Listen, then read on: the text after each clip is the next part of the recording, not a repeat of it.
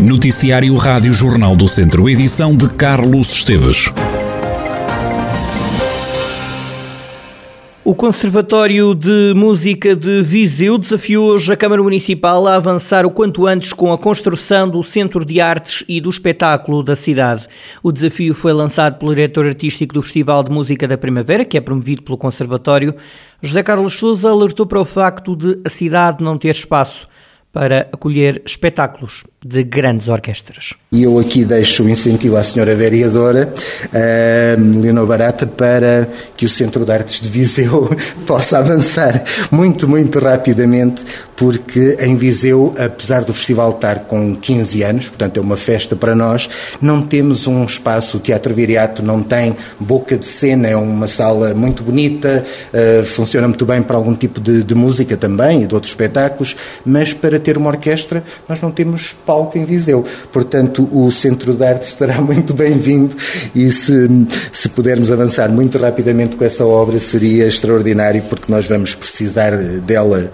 Uh, portanto, deixo aqui o, o incentivo. Segundo a vereadora da Cultura na Câmara de Viseu, Leonor Barata, a criação do Centro de Arte e do Espetáculo ainda se está a ser estudada. O, o Centro de Arte e do Espetáculo, como, como, como saberão, foi uma das prioridades apontadas pelo, pelo Presidente para, este, para estes quatro anos. Na verdade, o projeto já existia, como também, como também sabem, e o, o, ponto da situação neste momento é nós estamos a estudar os dossiês para que, de alguma maneira, ele se possa tornar uma realidade o mais brevemente possível, sabendo que Roma e Pavia não se fizeram num dia, não é? E que na verdade, é um dossiê complexo que exige ponderação e, e, e sobretudo, uh, definição exata do que, do que se pretende e do que vai ser. Palavras de Leonor Barata, vereadora da Cultura na Câmara de Viseu, esta manhã na apresentação da 15ª edição do Festival Internacional de Música da Primavera. O evento está de volta em abril e com público. Nos últimos dois anos decorreu apenas na internet. O festival acontece de 2 a 29 de abril. O cartaz inclui 19 espetáculos, como deu conta José Carlos Souza, o diretor artístico do festival. A edição deste ano do festival terá 19 concertos, com cerca de 300 músicos em palco, reflexo de seis orquestras que iremos ter. Se pensarmos uma orquestra, uma média de 40 músicos, mais ou menos, algumas têm mais, portanto temos aqui cerca de 300 músicos em palco, em cinco palcos diferentes, com a aula magna do Politécnico, Teatro Viriato, Museu Nacional Grão Vasco, a escola Emílio Navarro e depois também a Igreja da Misericórdia como os palcos do festival. Depois teremos a estreia de três obras, encomendas conjuntas do festival e da Miso Music Portugal, três compositores para estrear no festival. Teremos seis orquestras pela primeira vez numa edição de um festival. Vamos ter uh, concorrentes de 10 nacionalidades diferentes do concurso internacional e que oito chegaram à final, temos seis nacionalidades na, na final, não, na meia final, com um, um português entre os eleitos. Vamos ver como é que corre. Festival Internacional de Música da Primavera que este ano decorre de 1 a 29 de abril. A denúncia é do Sindicato dos Trabalhadores das Indústrias Transformadoras, Energia e Atividades do Ambiente do Centro-Norte. Há funcionários da fábrica de automóveis da Stellantis Mangualde a serem aliciados a inscreverem-se na UGT, uma central sindical rival. O sindicalista Telmo Reis acha estranho que uma empresa de trabalho temporário, que presta serviços para a antiga PSA, use instalações da UGT para recrutar operários para a fábrica. A Kelly Service uma empresa de trabalho temporário eh, está a utilizar eh, uma sala de formação da UGT para recrutar trabalhadores para a PSA, para a Stellantis Portugal. Nesse aspecto, eh, é assim, não há nada de ilegal, mas acho pouco, acho que é inconveniente uma empresa de trabalho temporário estar a utilizar uma sede de um sindicato para recrutar trabalhadores. Há queixas de aliciamentos de trabalhadores para integrarem a UGT. Houve a denúncia de, de, de algumas pessoas, eh, não sabemos a, a veracidade eh, e a, se realmente assinaram ou não, mas eh, houve um, como é que é de explicar, um, foi levantada a questão que poderiam estar a ser aliciados e que foram aliciados com, com, com promessas de, de, formação por parte de, desse sindicato. As críticas não se ficam por aqui. Telmo Reis critica ainda o facto de estarem a ser assinados contratos de trabalho fora da fábrica. Houve alguns trabalhadores que já, já, já estão na, a trabalhar e que foram chamados para renovar contrato e para proceder a uma adenda para, ao contrato de trabalho para a sexta-noite, eh, que, que, foram chamados uh, para assinar o contrato, coisa que não se entende, visto que eu trabalho na, na PSA já há 22 anos e nunca trabalhador algum foi chamado para assinar um contrato fora da empresa. Mesmo quando uh, são chamados pelas empresas de trabalho temporário, normalmente há um representante dessas empresas de trabalho temporário que se dirige à empresa para fazerem esse tipo de contratos. Ficam as queixas do sindicalista Telmo Reis do Sindicato dos Trabalhadores das Indústrias Transformadoras, Energia e Atividades do Ambiente do Centro-Norte. A administração da Stellantis Mangualde remeteu explicações para a empresa de trabalho temporário que não respondeu às questões feitas pela Rádio Jornal do Centro. A UGT Viseu recusou prestar qualquer esclarecimento.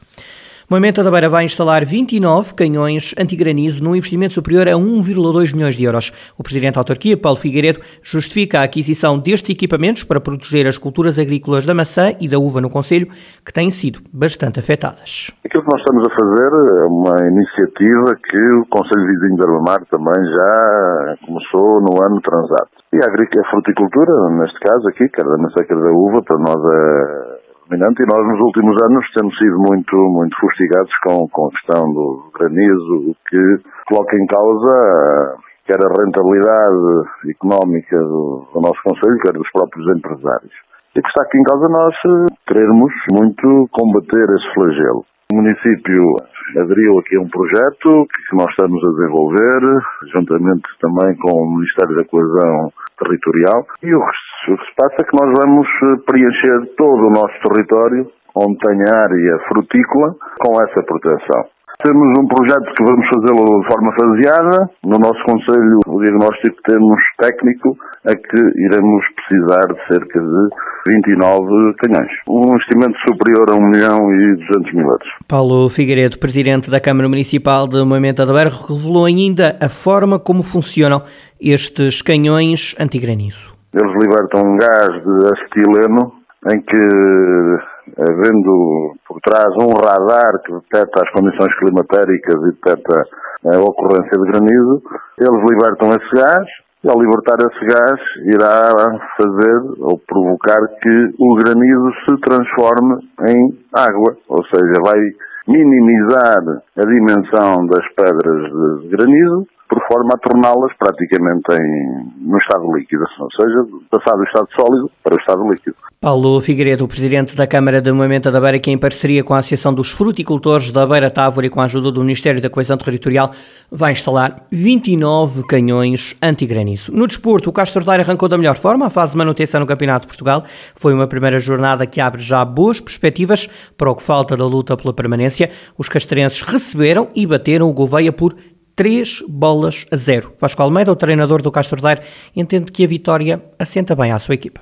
Foi uma vitória justa da nossa parte, ou seja, nós encaramos, encaramos o jogo de forma, de forma muito séria, desde o início, muito empenhados no jogo, muito concentrados, e quando assim é também o Castro Daire é uma equipa difícil, difícil de bater, nós começamos logo com, com algumas oportunidades nos primeiros minutos para, para fazer, não, não, não conseguimos fazer, mas depois mantivemos, ali um certo, um certo equilíbrio ofensivo que nos permitiu, exercendo uma pressão sobre o Gouveia, foi dando frutos. Na meio da primeira parte conseguimos fazer um zero, no intervalo conseguimos fazer o 2-0 e deixamos o jogo mais tranquilo para nós. Depois na segunda parte, como é óbvio, assistiu-se ali uma reação do Gouveia, mas o Castro Daire também com as suas armas conseguiu dilatar o resultado e depois com o resultado fechado, se houvesse mais um ou outro gol, não era, não era descabido. Foi uma vitória justa da nossa parte, conseguimos o objetivo principal, que era os três pontos. Vasco Almeida assume que foi importante ganhar o primeiro jogo. O treinador do Castor diz, no entanto, que há muito caminho pela frente para garantir a manutenção no Campeonato de Portugal. Um campeonato tão curto, os, os, os, jogos em casa são decisivos. Nós já tivemos o primeiro e conseguimos ganhar, vamos ter o segundo também, vamos querer ganhar. E sabemos naturalmente para nos mantermos nesta divisão vamos ter que ir buscar pontos fora. Mas se eventualmente tivermos um percalço em casa, vamos ter que ir buscar mais pontos fora daquilo que nós tivemos, que estamos, que estamos a pensar. Por isso, para já um jogo, uma vitória,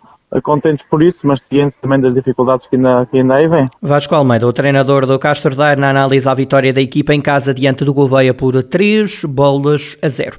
Um objetivo perseguido desde o início da época e que foi agora conseguido. É assim que o treinador dos Voselenses analisa a subida da equipa à divisão de honra. O treinador Simão Russo diz que, ao contrário do que aconteceu há duas épocas, em que o Voselenses optou por não subir divisão, desta vez o clube vai mesmo jogar o principal escalão do futebol distrital. O treinador da equipa diz que o segredo esteve na competência. Simão Russo assegura que agora há o objetivo de não perder qualquer jogo até ao final da época. No futebol não há muita explicação para o sucesso. Quando a bola, quando a bola entra é tudo mais fácil explicar.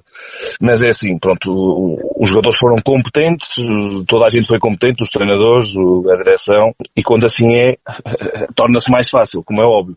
Agora, Pronto, nós neste momento conseguimos a subida de divisão, agora faltam ainda quatro jornadas e ainda queríamos fazer mais um feito, que era tentarmos chegar ao fim sem uma única derrota. E vamos fazer por isso ainda. Simão Russo garante estar só focado no próximo jogo do Voselenses. Diz o técnico que ainda não houve conversações sobre se continua ou não no clube. Até agora ainda não falamos sobre isso. É óbvio que o objetivo era a subida de divisão, as coisas foram planificadas no início e conseguimos agora este domingo atingir isso. Ainda não falamos nada, preparamos sempre o jogo a jogo, a semana, semana após semana, é assim que a gente temos feito e é assim que vamos continuar a fazer até terminar. Para já, ainda não, ainda não falamos de nada. Para já só estou, estou focado aqui no, no Bozela e, e o próximo jogo, que é o próximo jogo, é a deslocação a, a Tarouca. É, é, esse, é, é esse o nosso pensar neste, neste preciso momento. Simão Russo, o treinador do Voselenses, a equipa que assegurou este domingo a subida à divisão de honra da próxima temporada. Até ao fim da época fica a faltar perceber quem acompanha a equipa de Vozela na divisão de honra da próxima época. A rede Termas Centro vai arrancar no mês de maio com um tour saudável, com a participação do músico e chefe Miguel Gameiro, o cantor do grupo Polo Norte, vai passar pelas 20 estâncias termais da região centro para dar música e confeccionar pratos com os melhores produtos locais. O coordenador das termas do centro, Adriano Barreto Ramos, explica o que é que se pretende com esta iniciativa a mostrar e apresentar as termas como aquilo que elas são, isto é, lugares de bem-estar, lugares saudáveis. E o ser saudável hoje é mais do que a, a, parte terapêutica, que normalmente as pessoas assumem ligada às termas. Quando falam em termas, normalmente as pessoas associam a parte terapêutica. Antigamente associavam ao turismo há muitos anos, agora associam mais à parte terapêutica e nós não nos podemos esquecer da alimentação, que tem um papel fundamental num estilo de vida saudável, que é o que nós queremos transmitir às pessoas. Daí nós termos desafiado o Miguel Gameiro para fazer este tour pelas termas centro, onde ele vai precisamente colher um ingrediente endógeno, um ingrediente habitualmente usado, típico dessa região, e vai usar na confecção de um prato específico. Esses pratos depois vão ficar, essas receitas vão ficar editadas, vão ficar disponíveis na internet e editadas num livro que todas as pessoas podem fazer download, não só os nossos clientes das termas, mas todas as pessoas vão poder fazer download dele. Adriano Barreto Ramos revela ainda alguns dos produtos endógenos de cada conselho que vão fazer parte deste tour saudável e que vai ser tudo junto no site deste organismo termal. São muitos os produtos e os produtos são-nos recomendados a nós por cada uma das estâncias termais. Mas posso adiantar que vai desde o mel ao queijo. Nós estamos no, no centro, temos variedíssimos tipos de queijo, desde a beira baixa à beira alta, desde o queijo Serra da Estrela ao queijo amarelo. E temos imensos tipos de queijo. Ele vai usar, vai também usar cabrito, por exemplo. Irá conceber para nós um prato de cada uma dos sítios onde ele vai fazer esse show, esse, esse, esse workshop, esse, esse workshop de, de, de gastronomia saudável. E então vamos ficar com esses pratos, usando esses eh, produtos, vamos ficar com eles disponíveis, não só para as termas em questão, mas para todas as termas e para todas as pessoas que quiserem fazer download depois da nossa, do nosso site. Adriano Barreto Ramos, coordenador das termas do centro que vai promover e organizar durante o mês de maio o evento Tour Saudável com a participação do músico e chefe Miguel Gameiro. Fecho com a informação da pandemia no Hospital de Viseu. Nove admissões, oito altas de doentes com Covid-19. São estes os números mais recentes da pandemia no Centro Hospitalar Tondela Viseu. Na unidade hospitalar estão internadas devido ao vírus 52 pessoas. 48 utentes estão em enfermaria. Há ainda quatro doentes nos cuidados intensivos.